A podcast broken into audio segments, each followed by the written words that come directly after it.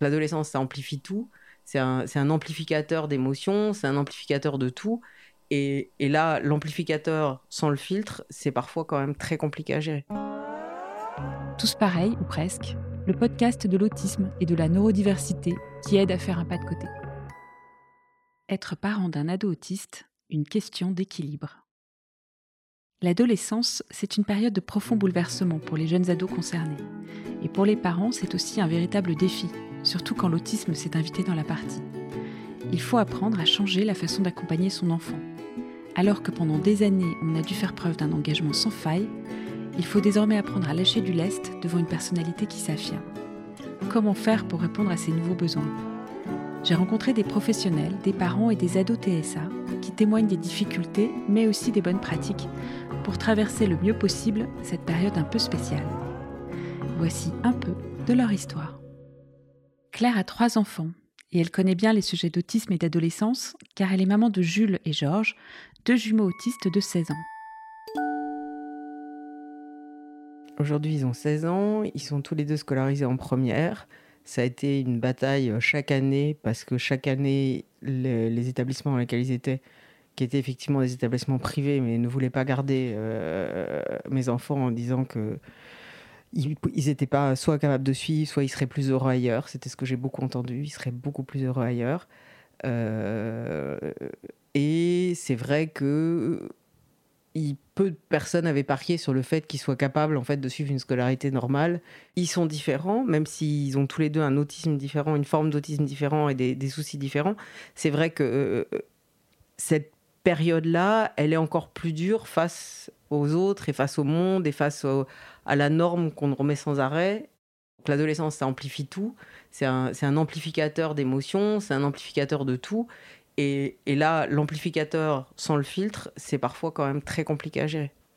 De les avoir côtoyés pendant toutes ces années, d'avoir été ultra attentive, euh, je sais quand ça va pas, à la seconde où ça va pas, c'est même euh, c'est terrifiant. C'est-à-dire que c'est euh, on, a cette sorte de couple qui fait que j'ai eu tellement peur justement de ces crises, j'ai eu tellement peur de ces que le moindre le moindre dysfonctionnement dans la gestuelle, dans euh, où je sais qu'il y a quelque chose qui va pas, euh, je le sais tout de suite. C'est voilà, c'est souvent euh, souvent la fin du monde. J'ai un souvenir de, de, de, Jules rentrant de l'école et qui me regarde et qui me dit je voudrais ne plus être. Ça m'a fait un truc épouvantable. C'est-à-dire je me suis dit bon euh, par où je prends quoi pour essayer de dire que j'ai dit alors la première chose qui m'est venue à l'esprit c'est ben ça m'arrange pas du tout parce que moi j'ai envie que tu sois. Je pense que c'est tout de même une relation très très riche très enrichissante d'un côté comme de l'autre. Elle est épuisante dans les faits mais euh, parce que c'est comment faire pour que la, la, ce soit pas la fin du monde tous les jours c'est compliqué aussi de faire la part des choses entre il faut que je sois ferme ou que je le sois pas parce que c'est des ados ou parce que c'est des autistes. Et ça, même encore aujourd'hui, je trouve c'est compliqué. C'est-à-dire, il y a des moments où je mets la pression en disant mais non, vous ferez quand même ci, vous ferez quand même ça. Et puis je me rends compte que, que finalement, là, c'était, la mauvaise chose à faire ou la mauvaise chose à dire. Ou des fois, je vais pas les pousser, alors que bah, ils vont rigoler en disant ah, maman, on t'a bien eu. Euh. Ça me demande moi plus d'attention, ça me demande justement être plus en éveil, être plus attentive et toujours savoir est-ce que je pousse ce qu'on pourrait faire avec un, ado en disant mais va parler avec les autres ou va parler euh, et ben là est-ce que je le fais est-ce que je le fais pas? Dans quelle mesure euh, dans quelle mesure c'est c'est leur rendre service ou pas leur rendre service? Et à chaque fois c'est vrai que j'aimerais avoir un mode d'emploi. J'aimerais avoir le petit papier qui me dit euh, voilà comment ça marche.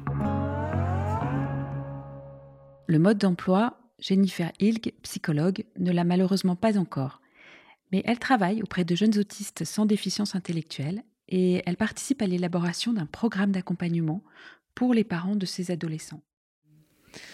Alors, euh, j'ai eu la chance là de pouvoir mener pas mal d'entretiens avec euh, des, parents d'ados, des ados, des parents d'adultes aussi qui ont de l'autisme et des personnes autistes elles-mêmes pour justement un peu euh, réfléchir à cette question-là des besoins à, cette période de l'adolescence.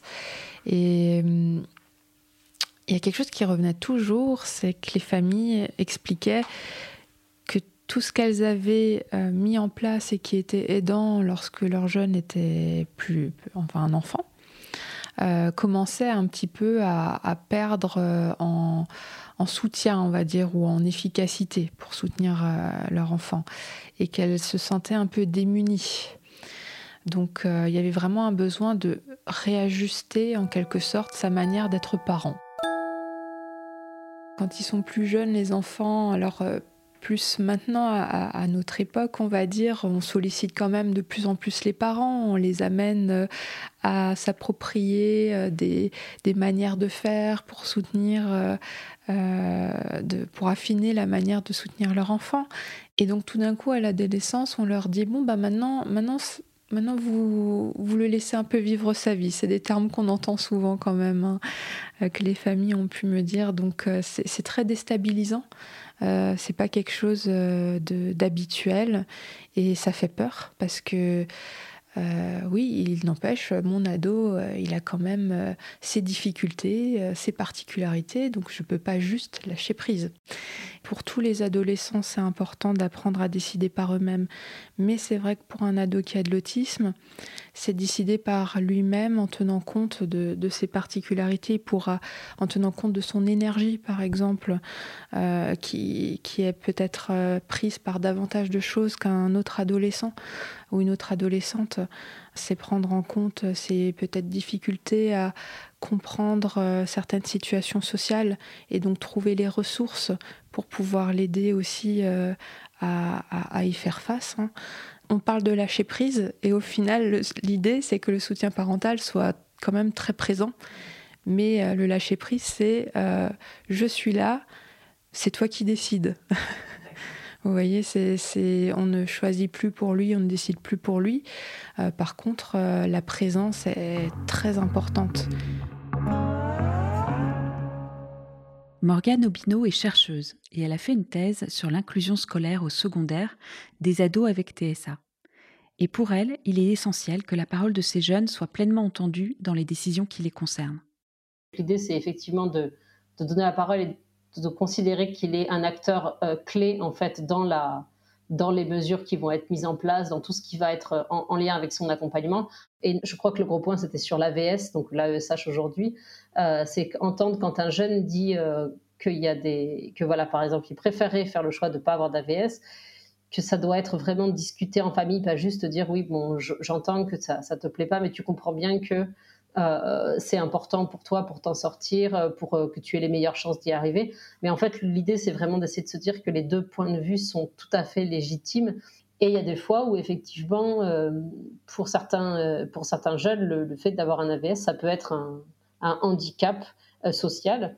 Et, même pour eux, en fait, c'est-à-dire qu'ils ils reconnaissent souvent que, au niveau académique, c'est c'est aidant d'avoir mais euh, au niveau social, c'est stigmatisant, ça peut être compliqué, ça a un impact sur leur voilà sur les liens qu'ils peuvent tisser ou non euh, dans l'école, sur l'image qu'ils ont d'eux-mêmes. L'idée, en fait, c'est de vraiment se dire qu'à partir du moment où, le jeune il, il, est au collège, euh, d'écouter ce qu'il a à dire, en fait, de discuter en famille de cette de ces questions. Et la, la question se pose aussi pour les pour les accompagnements parce que c'est vrai qu'il y a des jeunes en fait qui c'est pas forcément qu'ils trouvent inutile certains suivis qu'ils ont, mais euh, simplement ils estiment qu'il y a des, y a des fois où euh, à ce moment-là c'est plus nécessaire ou à ce moment-là il y a d'autres priorités pour eux. C'est probablement la majorité des, jeunes que j'ai eu dans la thèse qui ont euh, qui avaient ce point de vue-là quand ils quand ils en avaient un peu assez des, des accompagnements, c'était lié surtout à la fatigue. Donc des jeunes qui en fait oui, dans l'absolu, ils peuvent reconnaître l'intérêt que ça a eu pour eux euh, d'avoir euh, des soins d'orthophonie, d'avoir un accompagnement en ergothérapie, etc. Mais simplement, euh, il y avait une telle fatigue qui est liée à la charge de travail au quotidien. Au bout d'un moment, ils ont certains ont le souhait de, dire stop, en fait.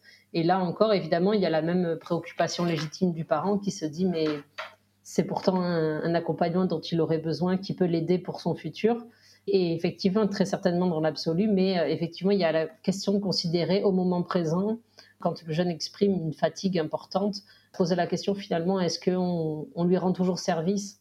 Écouter ces ados, prendre leurs choix en considération, même s'ils sont très différents de ceux des parents, d'accord. Mais comment les aider dans le passage à l'action? Comment les rendre acteurs dans l'apprentissage de l'autonomie? Comme toujours, il faut jouer sur leur motivation. D'où l'idée de ces rendez-vous qu'on suggère d'ailleurs pour tous les adolescents, hein, euh, mais qui vont être d'autant plus importants euh, pour que les parents puissent euh, apprendre et guider leur ado de manière soutenue à bah, je persévère dans un objectif qui est important pour moi. Peut-être la première chose, et c'est un peu ce qu'on a fait dans le cadre du groupe parental, c'était euh, de partir d'une envie. Hein. Donc, euh, faut pas tout de suite partir d'un truc euh, qui peut être douloureux, difficile. Donc, c'est partir d'une envie, et cette envie, peut-être qu'au début, ça sera de s'améliorer dans un jeu vidéo. Donc c'est sûr que ça déstabilise un peu les parents qui souhaiteraient euh, préférablement que leur ado euh, souhaite s'améliorer dans, euh, ben, je sais pas, par exemple, le, pouvoir faire son sac seul, l'hygiène, pouvoir cuisiner. Donc voilà, ça c'est souvent les souhaits des parents. Et pourtant l'autonomie, c'est justement choisir déjà dans quoi on veut s'améliorer, euh, c'est pouvoir mettre en place quelque chose pour pouvoir s'améliorer là-dedans et vérifier si ça marche bien. Persévérer dans cette direction-là. Finalement, c'est la méthodologie derrière plutôt que l'objectif qui va être important. Et donc, euh, c'est ce qui, ce qui peut être aidant, c'est que le parent va vraiment accompagner son ado dans un objectif qu'il a décidé en disant, en apportant cette méthodologie. Donc, ok, toi, tu as envie de t'améliorer dans les jeux vidéo. Euh, d'habitude, tu as tendance à jouer à ce jeu-là et puis à un autre. Ben, là, pendant une période donnée, tu vas te focaliser que sur ce jeu-là. Est-ce qu'on euh, peut définir un point où on fait un bilan ensemble dans une semaine, par exemple? Est-ce qu'on peut faire un bilan pour voir euh, qu'est-ce que tu as appris au cours de tout ce temps-là où tu as joué à ce jeu? Donc, vous voyez, c'est un peu particulier parce que c'est c'est pas l'objectif auquel le parent aurait pensé, mais quelque part, le parent a travaillé une méthodologie derrière.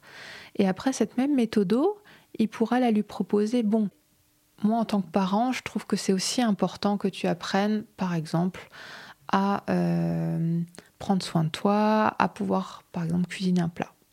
Est-ce qu'on peut faire la même chose? Alors souvent, ils vont pas être d'accord. Donc là, c'est de voir un peu qu'est-ce qui euh, pourrait aussi les motiver. Ça, c'est aussi important. Euh. Et vous voyez, tout ça, c'est ce que les parents faisaient déjà quand euh, les, les, jeunes étaient enfants.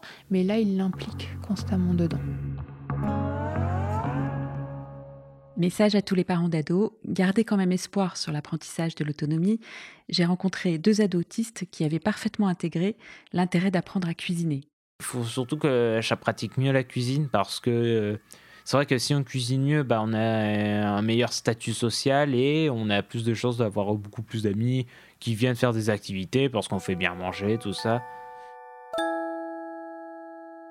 La seule chose qu'il faut, faudrait que j'apprenne, c'est à faire, oh, apprendre à faire la cuisine, le ménage, nage, laver le linge, faire la vaisselle. Parce que mes parents, malheureusement, ils vont, disons, ils sont relativement vieux pour les parents et ils vont bientôt mourir. Et j'espère que c'est pas tout de suite. Si Jules et Georges sont assez d'accord sur la cuisine, il y a un sujet en revanche sur lequel ces deux jumeaux de 16 ans n'ont pas du tout la même position, c'est celui de parler ou non de leur autisme. Jules l'évoque très librement. Je me présume Jules, grand et honnête autiste Asperger, euh, qui se euh, vaut bien. Je dois avoir environ 16 ans, bientôt 17, même si j'ai toujours l'impression d'en avoir 14 peut-être en partie parce que je ne considère pas 2020 et 2021 comme des années. En revanche, pour Georges, pas question d'en parler dans son nouveau lycée. J'ai appris que j'étais autiste vers l'âge de 7-8 ans. Bah, la première fois, j'avais quand j'avais euh, appris ça, j'avais pas trop bien compris parce que euh, c'était euh, c'était un peu nouveau quoi. J'avais appris que j'étais handicapé et au début, ça allait pour moi puisque ça m'offrait plusieurs avantages, tout ça j'avais euh, droit à des places supplémentaires, c'était euh, gratuit dans plein de trucs, et je me suis dit c'était assez sympa. Et même chaque année, euh, je faisais une expo, une exposé ou deux pour raconter ma vie avec mon handicap, tout ça.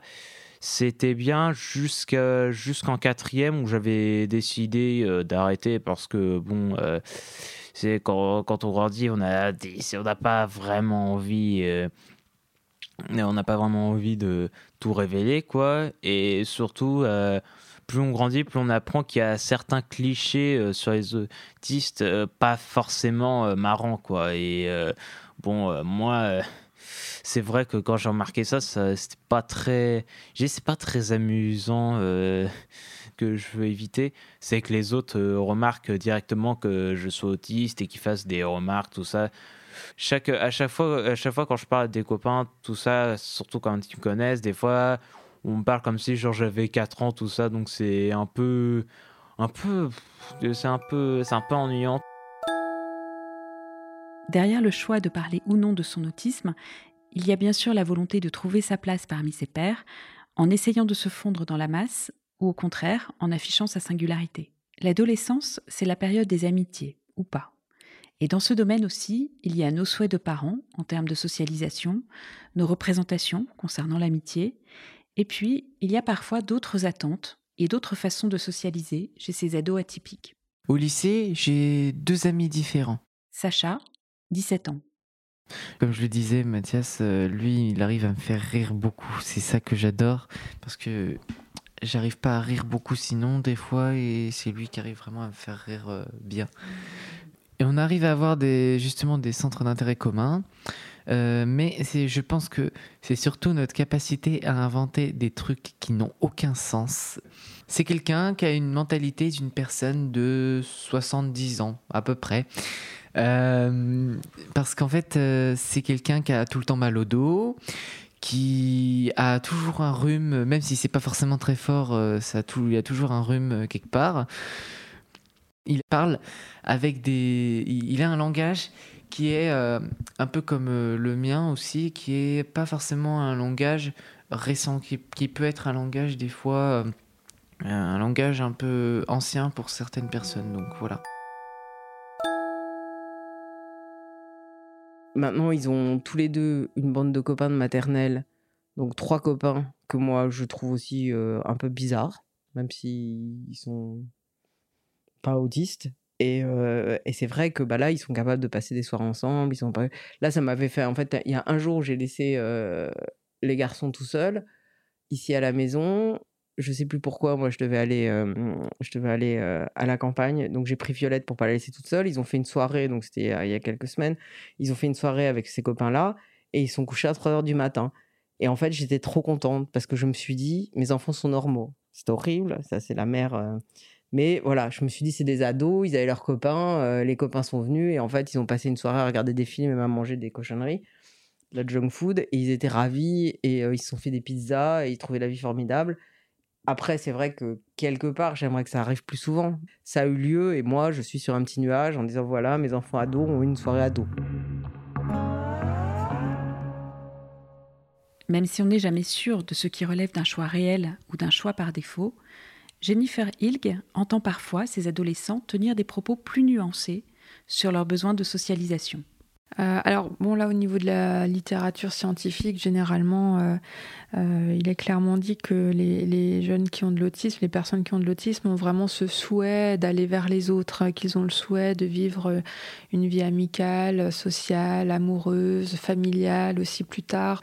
Donc, globalement, je trouve quand même que les, ados ont cette envie-là d'aller vers les autres, mais ils n'ont pas. enfin, ils sont aussi. je suis assez impressionnés par le fait que ils peuvent avoir une espèce de clairvoyance euh, où ils disent ce dont ils ont besoin. Ben, moi, euh, j'ai un ami et ça me va très bien et j'ai pas envie. Ou alors moi, euh, j'aime beaucoup lier des amitiés en ligne. J'ai pas besoin de, de rencontrer des, des, gens en personne. Ça me va très bien comme ça. Donc j'ai déjà eu un jeune qui a pu me dire ben je pourrais pas avoir plus d'amis là, c'est trop euh, de travail. Et c'est vrai, l'amitié est un travail.